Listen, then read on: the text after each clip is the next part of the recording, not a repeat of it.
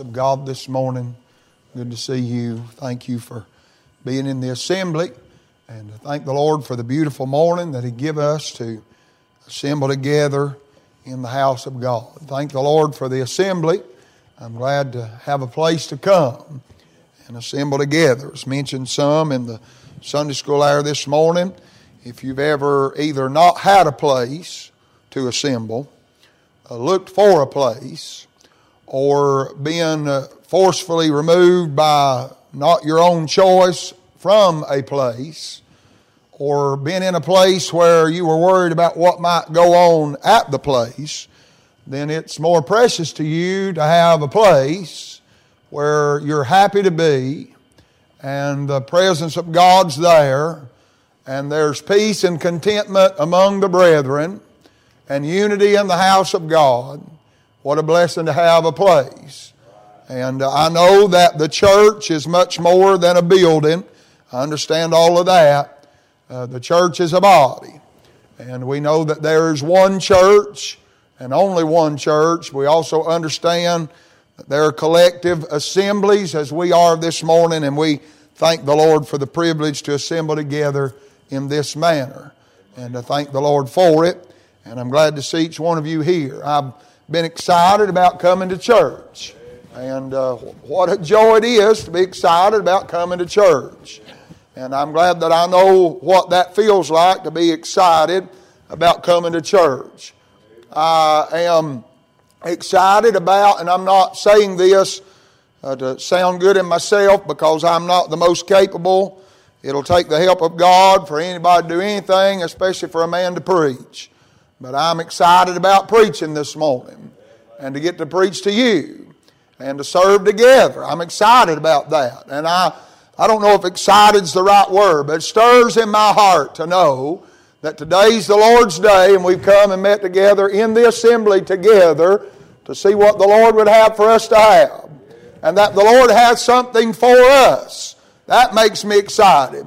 Stirs my heart that the Lord cares enough about us to send us what we need in these days. And uh, the Lord's been dealing my heart over the last few weeks, I guess, and especially in this last week, about some things and about preaching and about the great need of Bible preaching in this day with the touch of God. I understand that anybody can open the pages of the Bible and try to preach, as they would call it, but it must have the touch of God. But it must also be rightly divided. And we're ne- it's needful and necessary in our day.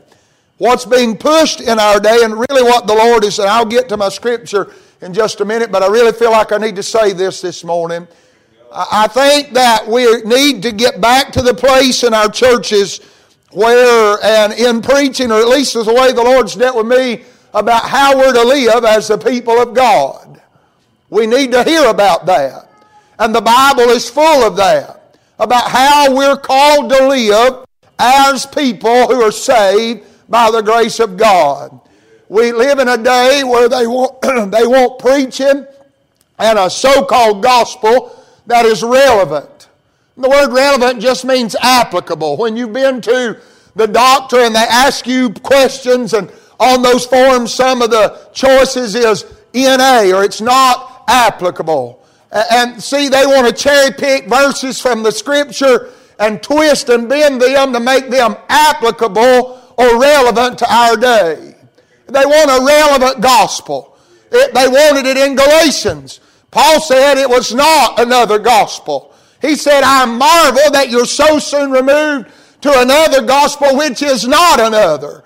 There is no other gospel. As a matter of fact, Paul said, if any man, he said, if an angel from heaven came down and preached any other gospel besides that that I've already preached to you, Paul said, let him be accursed.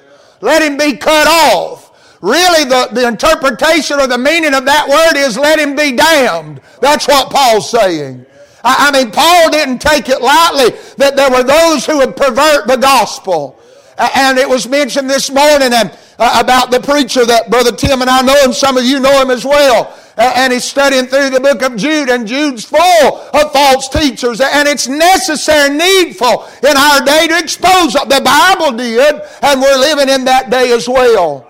And I think there's a great need to preach what the Bible says about how we're to live and how we're to conduct ourselves as the church, as the people of God. We're, we're, the Bible says that we're to know how to behave ourselves in the church which is the pillar and ground of the truth. Now, I know that that, that scripture, that specific verse Paul's writing, can be taken and preached about, and I have in the past under the leadership of God about how we behave in the building, but that's not the context. The context is how we behave as a body.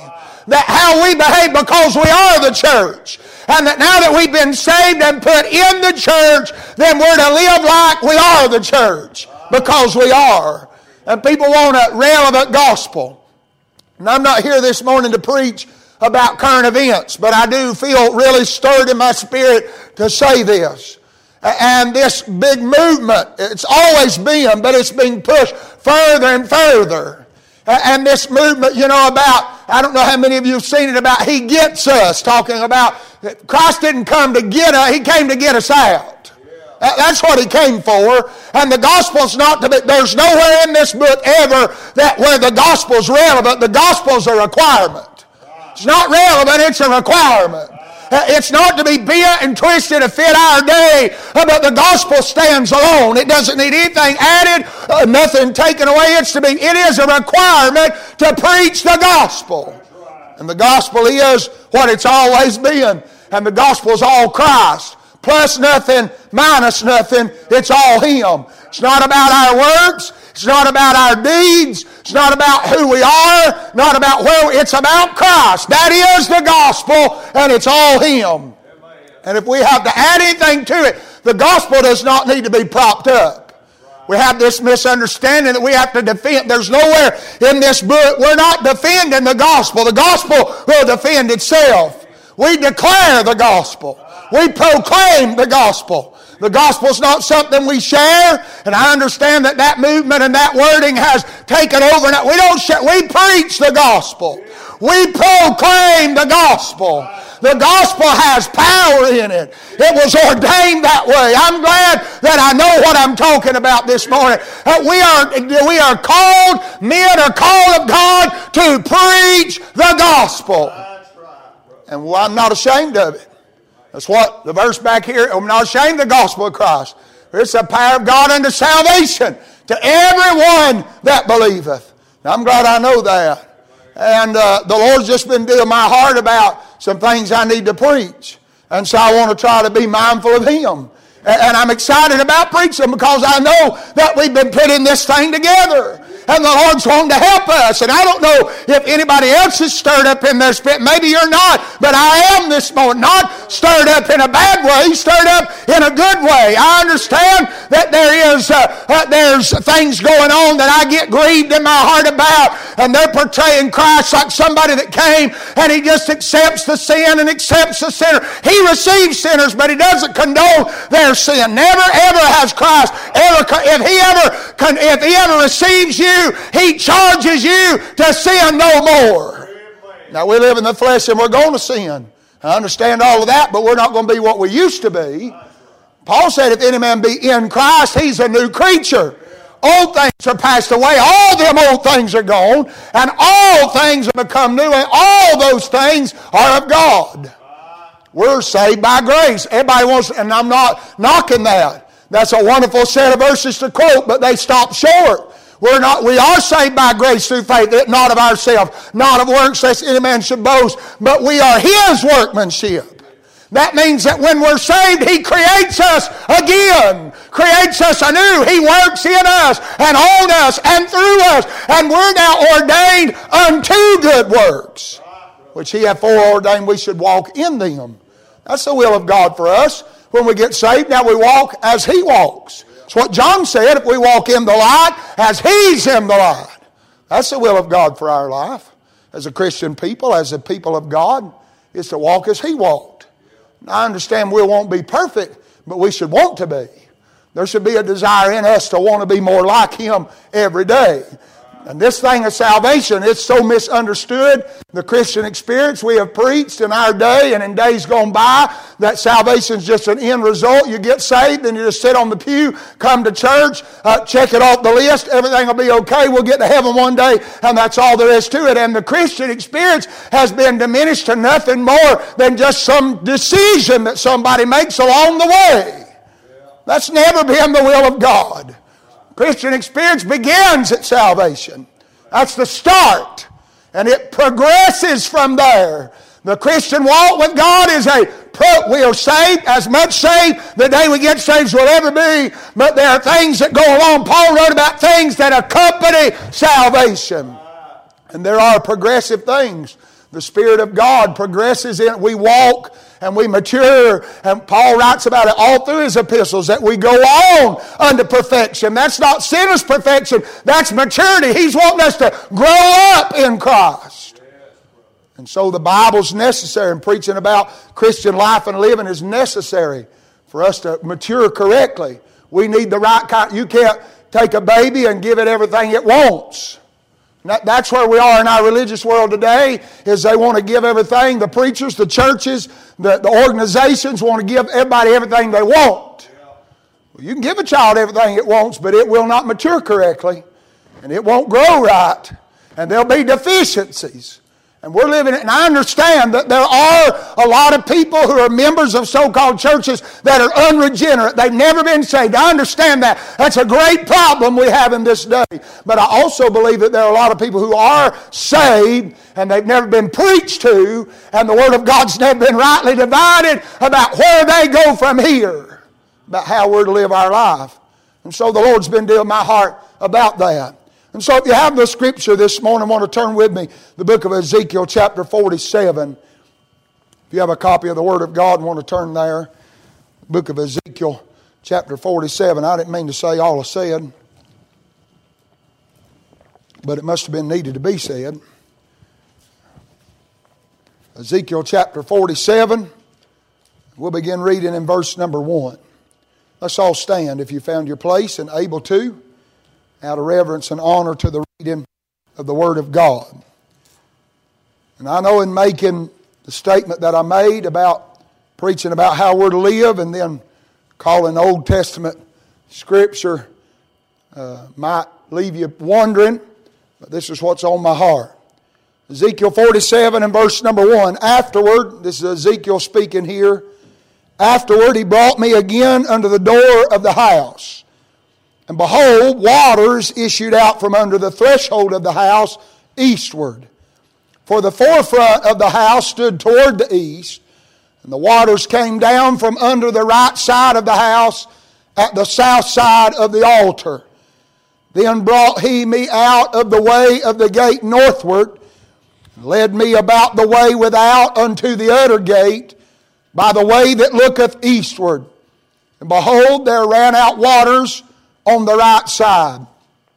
When the man that had the line in his hand went forth eastward, he measured a thousand cubits, and he brought me through the waters. The waters were to the ankles. Again, he measured a thousand and brought me through the waters, and the waters were to the, or to the knees. Again, he measured a thousand and brought me through, the waters were to the loins. Afterward, he measured a thousand, and it was a river that I could not pass over, for the waters were risen, waters to swim in, a river that could not be passed over. And he said unto me, Son of man, hast thou seen this? Then he brought me and caused me to return to the brink of the river. Thank you for standing.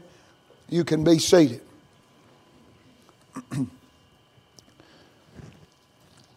now, the book of Ezekiel is not a book that is preached out of often. The book of Ezekiel is much in the Old Testament what the book of Revelation is in the New Testament. Ezekiel writes, I guess, one of the major things about Ezekiel he has found, or to open our understanding to the type of book that the book of Ezekiel is, would be to turn back to chapter 1 and verse 1. And the last part of that uh, verse says, And I was among the captives. Uh, so Ezekiel's been taken into Babylonian captivity. And he dwelt by the river of Chebar. And he said, There the heavens were opened, and I saw the visions of God. And so the language that Ezekiel uses in chapter 1 and verse 1 is very much like the language that John uses in Revelation chapter 4 and verse 1, where John said, And I was caught up in the Spirit on the Lord's day. And so Ezekiel is writing some visions that the Lord's given him about things that are to come. And there's a historical application. I understand that we're in the Old Testament, and so we must, to rightly divide the Scripture, understand that there is a historical application of what Ezekiel's writing about, about the day that the glory of God would return again to the nation of Israel. That they are at this time under captivity. They are at this time in the hands of their enemies. They are at this time have been carried away. But there would be a day that God would return and draw them back to their homeland and the glory and the power and the majesty of God who would once again be manifest among the people as it was in days gone by. And so that is the historical context and application of the book of Ezekiel. But there are spiritual things and there are prophetical things that are applied here and that can be gleaned and, and gathered here. And there are also practical uh, spiritual applications that can be made to our day and what God has for us today. And so that's what I want to try to do this morning if God would be my helper. Here in chapter 47, Ezekiel has saw a lot of things, a lot of visions, has made record of them, but in, in chapter 47, he sees a vision of waters. And they're not just any water. If we went on and I, didn't feel compelled to, uh, they're directed to this morning, but if we went on and read on down in the chapter, we would see that these are not just any kind of water, but they are living waters. They're waters with power. Uh, they're waters that bring healing and life again to a damaged and dead area where they come in contact with. And the, the man of God here, Ezekiel, is following this man that has the line in his hand and he's observing all of these things. He has this experience and then he's brought back to the brink of the river and, and the Lord speaks to him many times. In the scripture, Ezekiel uses the words Jehovah, or the word of Jehovah, the word of the Lord uh, came into me. And so that's the authority uh, by which Ezekiel is speaking or preaching uh, to his day. And so uh, the Lord begins to reveal to Ezekiel what these waters are and the power that they have and how they would come and when they came in contact with, uh, with water that could not be drank, uh, that they would heal the waters. Or when they came in contact with uh, vegetation or trees or lands that would not bear produce, uh, that when the waters touched them, that they would uh, become fruitful and multiply and give a yield which they had never given before. And so there are spiritual applications and lots of types that we could take and make this morning that I think would be right in the Word of God. We know and understand, if you just bear with me, I'll try to get where I'm going this morning. That we understand in the Scripture that the majority of the time that when we read about water in the Word of God, it almost always represents one of two things. It either represents the Scripture or it represents the Spirit of God. I think both of them are represented here. I, think that the application about the Scripture or uh, we put it in a New Testament term, uh, the gospel could be represented here. For the gospel has power. Uh, we already said it this morning, and, and it's been called for it to go forth. And it started at Jerusalem, and that's where they are. That's what the Word of God said. The Word of the Lord came to the apostles and He told them to tarry Jerusalem till they be a new from on high. Then they will be witnesses both in Jerusalem, Judea, Samaria, and the uttermost parts of the earth. And so the gospel began there and the proclamation of the gospel began there and it begins to issue forth and runs as it goes with power and healing and life-giving source comes from the gospel. So I think no doubt that the scriptures, the gospel, could be typified or typology or the allegory, the analogy of the scriptures and the gospel. But I think greater than that, that the salvation experience and the walk with the Spirit of God is the type that's greater represented in Ezekiel 47. And our salvation, if you look at this scripture, now bear with me for just a minute, and let's look at the verses. I want to look at the Bible, see what the Bible says. Ezekiel, as he has shown this vision, he talks about these waters, but these waters had to have a beginning. They had to have a source. And their source was, Ezekiel said, he took me back to the house. And the house that is mentioned here, or is talked about, is the temple. He said, He took me to the temple. He took me to the house of God. And he said, Out from under the house of God came these waters out from under the threshold of the entrance to the house of God, or if I could say it this way, of the entrance to the church, at the door of the church came the waters that Ezekiel saw. And Christ is the door. Christ is the entrance into the church. I'm not talking about a, a building on the side of the road. I'm not talking about that door that we all came through this morning, uh, but I'm talking about the door. Christ said in the book book of John at chapter 10 that he was the door. If any man came in by him, he would be saved. Christ is the only way uh, to get in the church. Uh, the entrance into the body of Christ is by Christ and Christ alone. And so these waters are the gospel. Uh, their power is in Christ. He's what gives the gospel its power. And if our salvation has anything, if we are saved, it's because of Christ. Christ. He's the reason that we are saved. And so the, the headwaters, the source, the origin of these waters was under the temple. And it would be Christ coming out of the door of the temple. That would be Christ. But notice what the Bible said. The waters are not surface water. The waters that are mentioned here are not waters that the origin of, now we can see the water, but we can't see the source of the water. We know where it's coming from. We know that it comes from Christ, that He's the door, that He's the entrance, that He's the source. But yet there's a mystery behind all this. Ezekiel said, I saw as the waters came up from underneath the house of God. And so they're hidden. These things, the source, the, the head of the water is hidden. It's a mystery. And I'm going to tell you this morning, according to Scripture, it is a mystery. Salvation is a mystery. Uh, Christ is a mystery. Uh, the Bible said in the book of Colossians, chapter 3, that we are hid with Christ in God. It is a mystery. Uh, the Bible spoke about, and we could talk about a lot of things, about how that we could go to the New Testament and see that these waters uh, represent being saved or being a part of the family of God. Christ said, if you drink of this water, the woman at the well in John 4, he said, you'll thirst again. but if you drink of the water I give you, you'll never thirst. for the water I give you be a well of water in you you a springing up into everlasting life. Christ said, I'll put myself inside you. My seed will be in you. And that's why it's a mystery. We don't understand how all it came about. But we know it took Christ. And Christ is the source. And the source of Christ is put in us. And it's not a trickle. It's not a drink. It's not a spring. But it's a well that springs up into everlasting life. He said again in John 10, If any man believe on me, out of his belly shall flow rivers of living water. And so that's our salvation.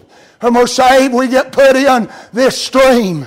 And I was in Alabama in camp meeting a few weeks ago, and maybe some of you have heard it. The song, I'm sure Brother Tim has, and maybe some others, but there's a couple that got up and sang, You can have the new rivers, I'll take the old stream. And that's right. I'm glad when you got saved, we were put in the stream. As someone wrote a song, said, We're floating down the stream of time. I understand that there is application there. We're in the world. We're not of the world, uh, but I'm glad I'm not aimlessly floating uh, down some stream of time, uh, but I'm glad I've been put in the stream. Uh, the writer of that other song uh, said, I'll take the old stream uh, that flows from the mountain, a sweet Calvary's fountain that makes sinners clean. I tried and tested, it's been faithful, never failing to redeem. You can have the new rivers, I'll take the old stream. I'm glad this morning I'm in the stream that's flowing from the mountain, and its headwaters cannot be seen. They're hidden in Christ. Uh, but I'm glad what we cannot see. Uh, the Bible said, 1 Corinthians chapter 2, eyes not seen, uh, neither ear heard, neither is even entered the heart of man the things God's prepared for them that love Him. That's not talking about heaven. It's been preached and mispreached. I understand it might can be applied. I'm not judging any preacher, but in context, it's not heaven. It's not the place prepared for us, but it's the things of the Spirit of God. For the next verse says, But God hath revealed them unto us by Spirit. For the Spirit searcheth all things, yea, the deep things of God. And so, even though it's a mystery, matter of fact, Paul said that if those that crucified Christ had known the mysteries of Christ that are hid in God, that they would not have crucified the Lord of glory. But that mystery was not revealed unto them. Matter of fact, and this ought to do something to us. It will stop and hear what the Word of God has to say. Uh, the Old Testament saints uh, had no idea about this mystery. They never fully understood the mystery. All they knew is that there was one to come. Uh, but you and I, who are saved by the grace of God and put in the stream of Christ, have been revealed. This mystery has been revealed unto us. We may not be able to put it into words and explain it all.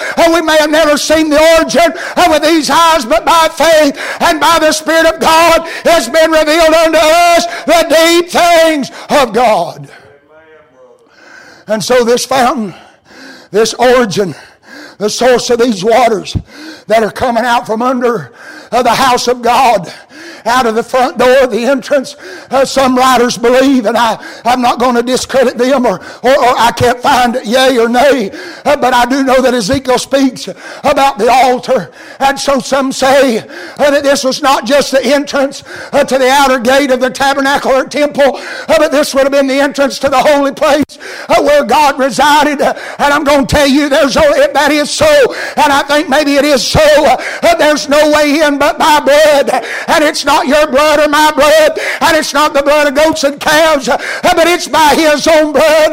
He already entered in uh, once in the holy place, having obtained eternal redemption for us, sat down on the right hand of God, expected till His enemies be made His footstool, and now He's making intercession for us, and it's by Him we have access, and we can come in the door and step in the stream, and now we can go down the stream as He leads us and guides us along. And so the origins of these waters are not seen, but they are understood to be Christ and Christ alone. Now I want you to notice what Ezekiel says, and I'm trying to get where I need to be. There's so much in this this morning. I hope it's making sense and helping you this morning. I want you to notice what Ezekiel spoke about these waters. Every time he speaks about them, they're running. They're always moving. These are waters that never stop, they're never still. He never speaks about them pooling up somewhere or being dammed up or stopped up, but they're always running. In verse number four, in verse number one of chapter 47, he says, waters issued out. In uh, verse number one again, he said the waters came down. In verse number two, he said the waters, the ran out waters on the right side. And so all these waters are moving. They're constantly moving. And so moving water in your Bible is always a type of the Spirit of God. And we sang it this morning by no coincidence. I believe by the direction of God that He abides with us. That's how we know how to navigate, is because He abides with us. The word abide means to take up a boat. It doesn't just mean He walks with us. Thank God He does. I can sing that and be stirred in my heart that He walks with me and talks with me and tells me that I am His own. I can be stirred up in that. But there's more to it than just that. He lives in me. And so it's by that Spirit of God that we navigate these waters that we're in. See, when we get saved, we're put in this stream. And then there's should be. It's the will of God. I believe if I rightly divide this scripture and make the correct spiritual application to us, there should be a progress. There should be a going forward. There should be greater experiences that are on down the line as we go through the stream with God. And so we have this Spirit living in us. And He runs constant. And I, I, can't, I feel like I can't get it out like it's in me this morning. If I read the Scripture, the farther, the fuller. The farther Ezekiel goes, the fuller the waters get. Now, I want you to hear me. I want you to hear me. It doesn't mean that the Spirit of God or the works of the Spirit of God or the gospel, if you want to make that application, that there's any more of Him to have uh, tomorrow than there is today. Uh, that water's always there. It's just Ezekiel's position in the water changes. It's not that the waters are changing. Not preaching this morning that the gospel's changing or that the Spirit of God's changing. Everything, every bit of the Spirit, everything we can possess in Christ is available all the time. It's our position that must change with the water. The writer said how deep the Father's love for us. How vast beyond all measure. The deepness is still, he's not adding to the deepness. It's as deep as it's going to get. It's about how deep we are in the water. And so many things have, so many thoughts have run in my mind and in my heart. And I, I, know that it's not necessary. And I'm not trying to preach that it is necessary. Uh, that there's a title. A lot of people get so caught up in that. And sometimes it comes real easy and other times it doesn't. But I thought about all that Ezekiel is experiencing. And then I thought about how he followed the waters and how Paul said in Hebrews 6 1, let us go on to perfection. And, and how that there's power in the water, that it gives life. And not just life, but if you go and read the scripture, it's abundant life that's given by the water. And to know that's the will of God, Brother Tim texted me last night, and the Lord just works all this out. And if you doubt it, I'm sorry. You just have to doubt it. But he just he texted me last night, and he said, "Have you uh, listened to uh, uh, the service that Brother Bright and them had a service yesterday at five? And I said, "No, I've been busy. I've not been able to." But I flipped over there while I was at Nana's and began to listen to it a little bit. And this is what he preached about John chapter ten, and he talked about how the Lord said that He came to give life. That's salvation. He didn't say, I come to give life abundantly. He said, I came that my sheep might have life, salvation, and that they might have it, that is life, more abundantly. So there's life that we receive in salvation, but then there's abundant life that we obtain or receive, not, not that we obtain it by our works, but that we are brought into contact with. That's what happened to these, uh, these trees and these lands and these waters. They didn't go where the water was. They couldn't go. The water came where they was. And when they came in contact with them, it gave them abundant life. Jesus didn't come just to give us life. Thank God for that. But He came to give us abundant life. And I'm not preaching about the health, wealth, and prosperity crowd. Abundant life has nothing to do with what you possess in this world. Nothing. Zero. You mark it down, cut it out of your vocabulary. It has nothing to do. The Bible said a man's life consists not in the abundance of the things which he possesseth. We live in a day where, and that's why it's been on me and stirring in me, and the Lord said to me how to preach this this morning. We live in a day where prosperity is linked to godliness. Godliness has nothing to do with prosperity. Nothing whatsoever. Now I understand we can look in the scriptures and know that God will supply all our need. That's a promise according to his riches and glory. If we really understood that verse in its context, we could take time and shout a while. It means that as long as he has riches, our needs will be taken care of, and his riches are inexhaustible. And so therefore there'll never be a need that he can't take care of for us. David said, I've been young, now I'm old. I've never seen the righteous forsaken, nor his seed begging bread. I understand that God will take care of us. But his care for us hinges not on our godliness or our righteousness. The sign of godliness is not possessions. The sign of godliness is not money in the bank. It's not new cars and big houses.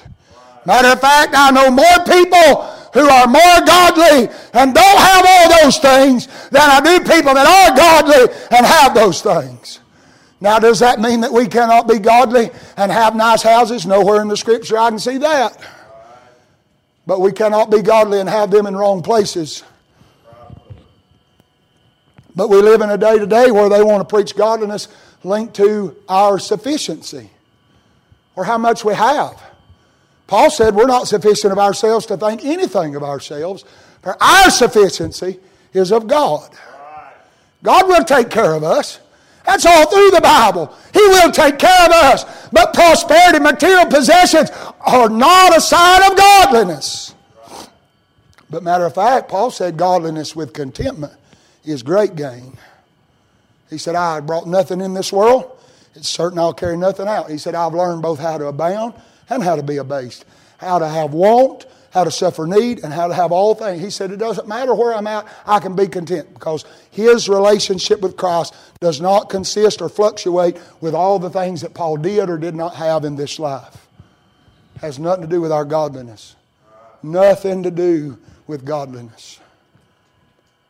But here in the scripture, if I read this right, the abundant life the abundant life that Christ spoke about is when there is less of you and more of Him. The less of you and the more of Him, the more abundant your life is.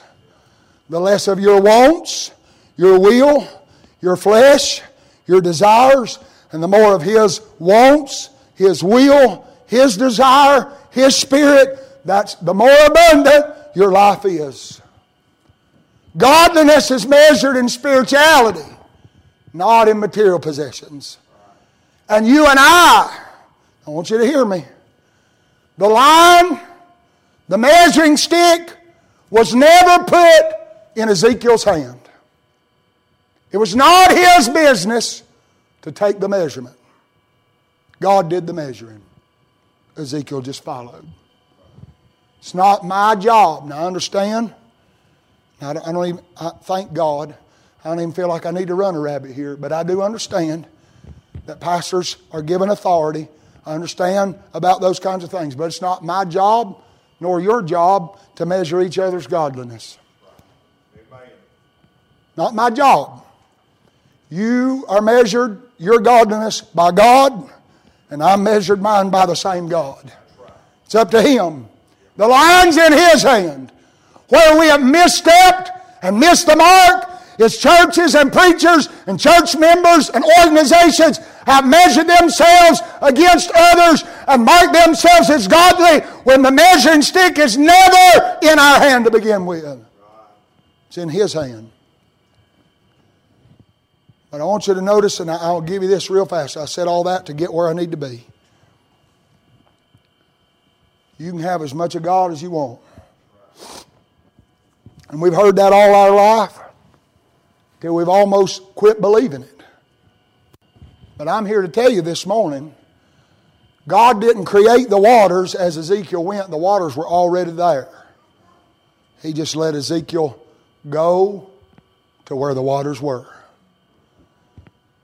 God's not creating tomorrow for you to be more spiritual. It's already available for you if you'll move to the waters.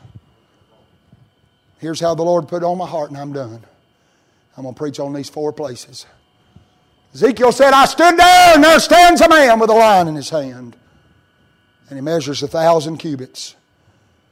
And apparently, if I read my Bible right, and I think I'm understanding it correctly, apparently, as the man measures the waters, Ezekiel goes in.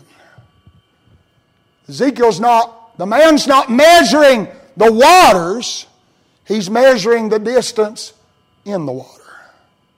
Does that make sense? He's not measuring the depth of the water, he's measuring how far down the waters that Ezekiel's going. And so he measures a thousand cubits, and I'm sure there's probably some great significance in that. The Lord didn't direct my heart to that. I just want to preach about the water. He measures a thousand cubits, and apparently Ezekiel wades on in. And he said, The waters were to my ankles. Waters were to my ankles. And I'm just going to preach exactly how the Lord did. I think there are four groups of people represented in this scripture. All of them are saved. There is no denying, I want you to hear me this morning. There's no denying that Ezekiel was in the water at his ankles and was in the water too when he could swim. All of the people, all the times, they're all in the water. But it's just at what level are they in the water? There's a lot of, I said already and didn't finish my statement, and it's coming back to me now. So many things run through my mind. I thought about preaching. I remember old group used to sing a song, Step into the Water. Wade out a little bit deeper. And so that came to my mind. Then I thought about preaching on how deep are you in the water. Then I thought about, and I'm not being funny this morning, I mean, it just really come to my heart.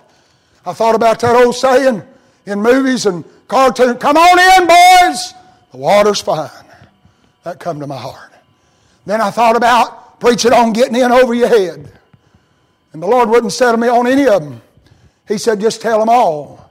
So I don't know how you need to hear it this morning. I don't know if you need to hear me say, come on in. The water's fine. I don't know if you need to be asked, are you in over your head?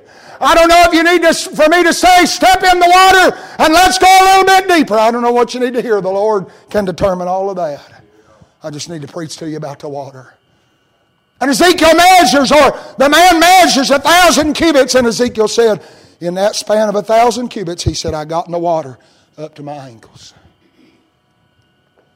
God said to preach, put it on my heart to preach, that them's the splashers. Now they're in the water. They are in the water. And there's relief in the water. I mean, I just got finished preaching that when we get saved, we're a new creature. We're in the water. When you go somewhere and it's hot, there's relief just getting your feet in the water. And some people are satisfied just getting their feet in. I'm going to tell you why many people want to just get their feet in is because they're close to the land. Now, I'm not talking about getting unsaved, but what, I, am preaching this, we, we've already passed the benchmark of salvation. Everything I'm preaching from now on is to save people only. So I don't need to clarify. We're not preaching about losing your salvation, getting out of being saved, but I'm talking about walking in a fuller, more abundant life, being led by the Spirit of God, and to the ankles is sufficient for most people. They just want to splash around a little bit. See, they can splash around on Sunday, be dried off by Monday. Or, and I, am not going to embarrass anybody, but this is what the Lord said for me to preach this morning. We went to the Gulf in December. The Lord allowed us to go there and spend some time together as a family. And I thought about, I got, I, when I go to the ocean, I want to get in. I mean, that's just how I'm just natured that way. And my wife don't want to get in. And she don't, and I'm not embarrassing her, I'm just preaching what's on my heart. She don't want you to splash her and mess up her makeup and her hair. And I'm not, I don't mean that bad. I'm not criticizing her. But I'm make, trying to make a spiritual application. People don't want to get no deeper because they're afraid it might mess things up. It might mess up their plans. It might mess up their goals. It might mess up their dreams or their aspirations. They might not be liked as much at work. They might not be asked to do things in the community. If they get too far in the water with God. And so they're satisfied just being a splasher. Now they're in the water. They are in the water. No denying it. If, if your foot's in the water, you're in the water. And, I'm not preaching mean to you. There may be some folks this morning who have not been saved very long, who have never been preached to in this manner, and you just need to be preached to that there's more to it than just splashing around a little bit. There's more to, and 99%, maybe more, of the people who are truly saved spend all their Christian experience splashing around in the water. We come to church. I'm not saying that God don't love you and God's not working in your life and you're not experiencing the you're his child. You're saved. That's already a given. But many people they just wade in on Sunday, you know. And it feels good. And they can dry off and regain their composure and look on Monday like they never even got in the water on Sunday. See, I think we can take New Testament application here. Jesus walks down to the Sea of Galilee, the Lake of Gennesaret, and there's a boat there. and it belongs to Peter. And Jesus gets in the boat with Peter, which is a type of salvation, and he says, thrust out a little from the land. That was step one.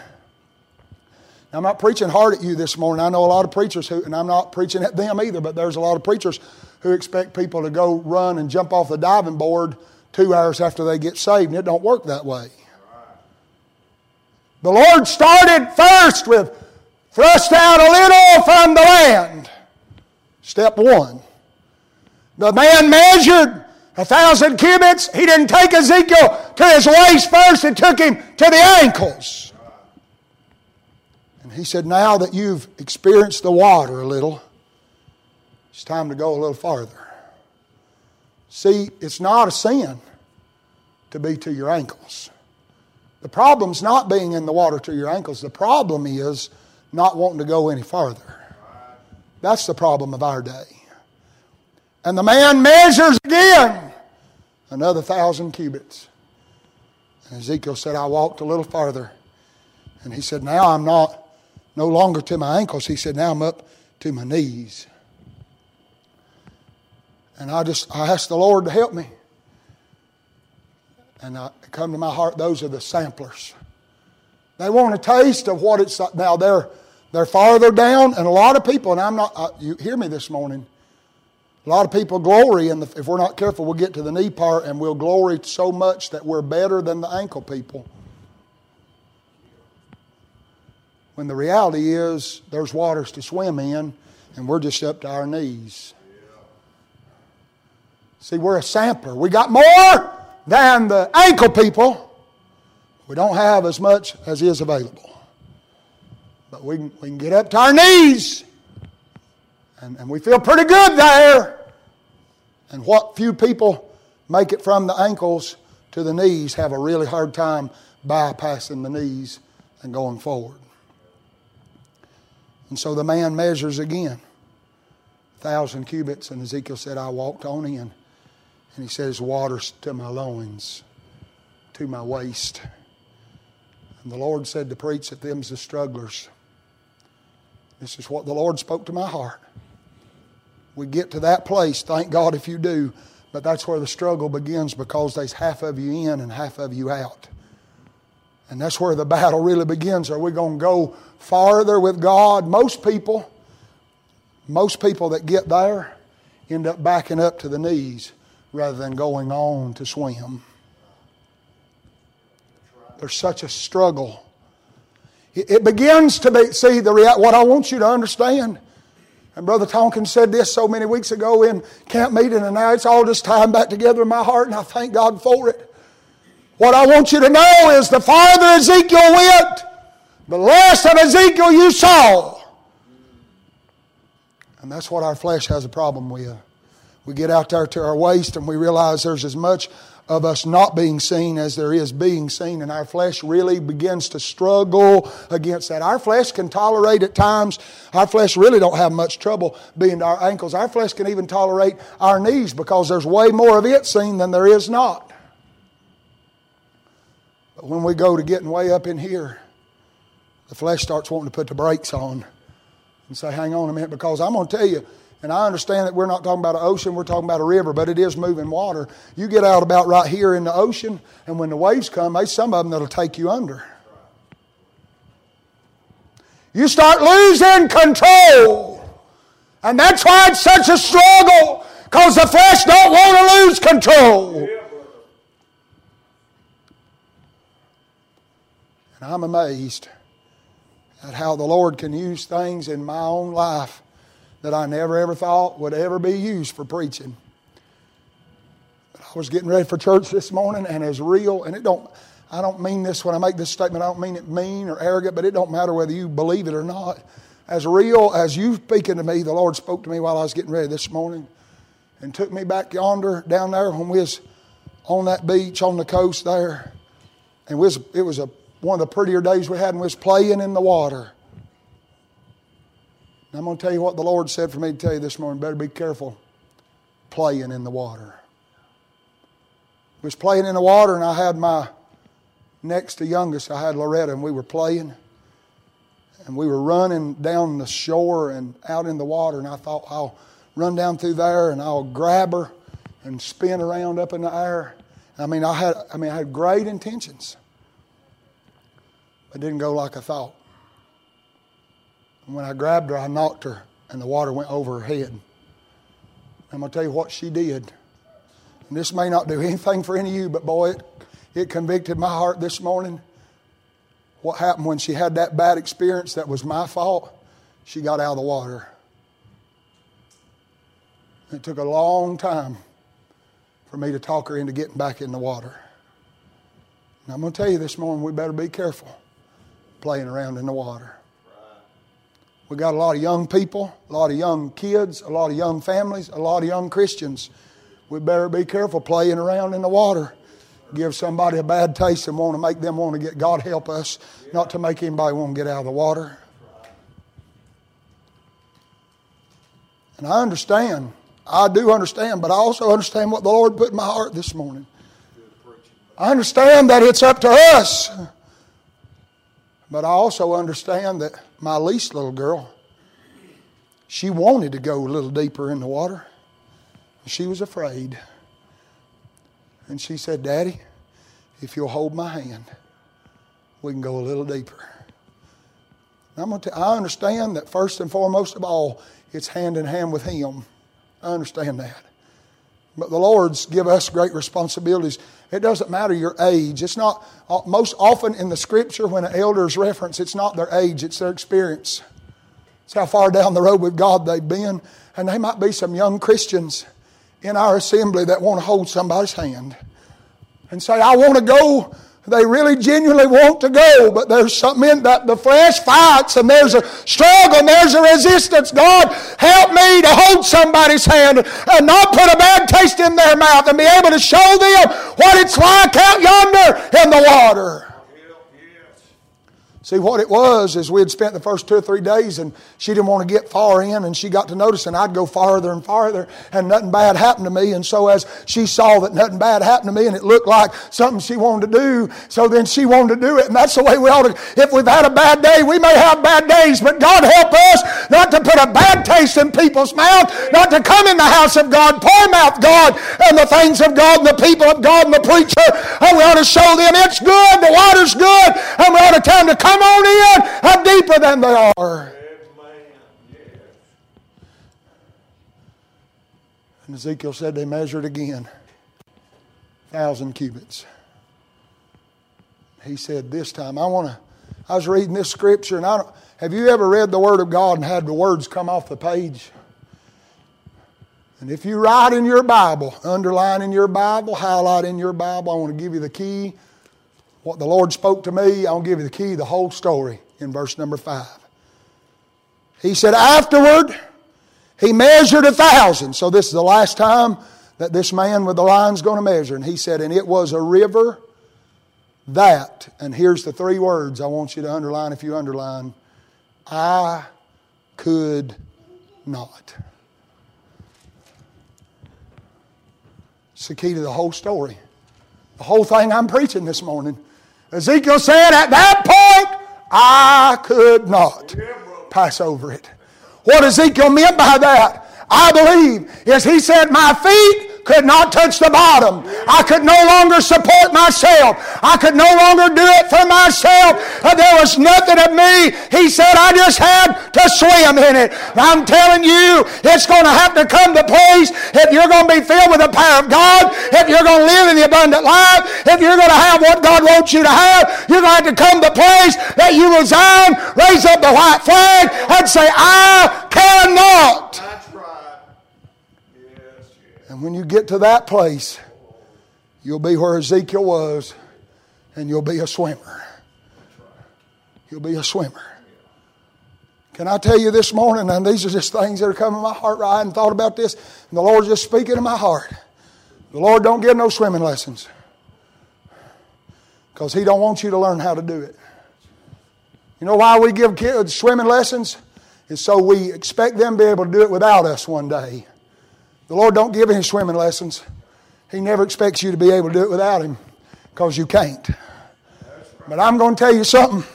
A lot of people in giving swimming lessons, and I took them growing up as a kid. I loved to swim. I was like a fish in the water. And I remember one time, I didn't know very much, and none of the rest of the class did. And the instructor said, Come on down here to the deep end of the pool and jump in. And there's such a fear in me because I wasn't sure. I mean, 10 foot. I don't know how tall I was at the time. I'm not even six foot now. I can't stand up in 10 foot water and my head be above the water. You say, what were they doing? They was taking it all out of us.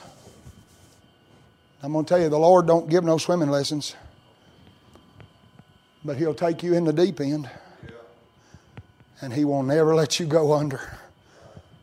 I want you to hear me this morning. Hear what I got to say. The Lord will take you the deep end if you won't go. But He'll never let you go under. He'll never let you drown. There won't be any, even any inclination of drowning. I know what your flesh is saying. Your flesh is saying in the spiritual what mine was saying in the physical all them years ago. If you jump in, you're going to drown. If you jump in, you can't do it. If you jump in, you can't get yourself out. If you jump, and that's right. What your spirit's saying's right. You can't do it. You can't get yourself out. But He don't expect you to do it. You're not doing it on your own. He'll not let you go under. But I don't know where you are this morning. I don't know if He's measured your first thousand. I'm not critiquing or being critical about anybody being where you are this morning. Thank God you're in the water. But it may be this morning that the Lord's come by our little place on the side of the road. And for some of you that's at the ankles, He's measured another thousand. And He said, Won't you come on on? Come on in. Maybe some of you here this morning are up to your knees and He's measured you. And you can't go any farther. I want to clarify this. You can't go any farther till He measures it out for you.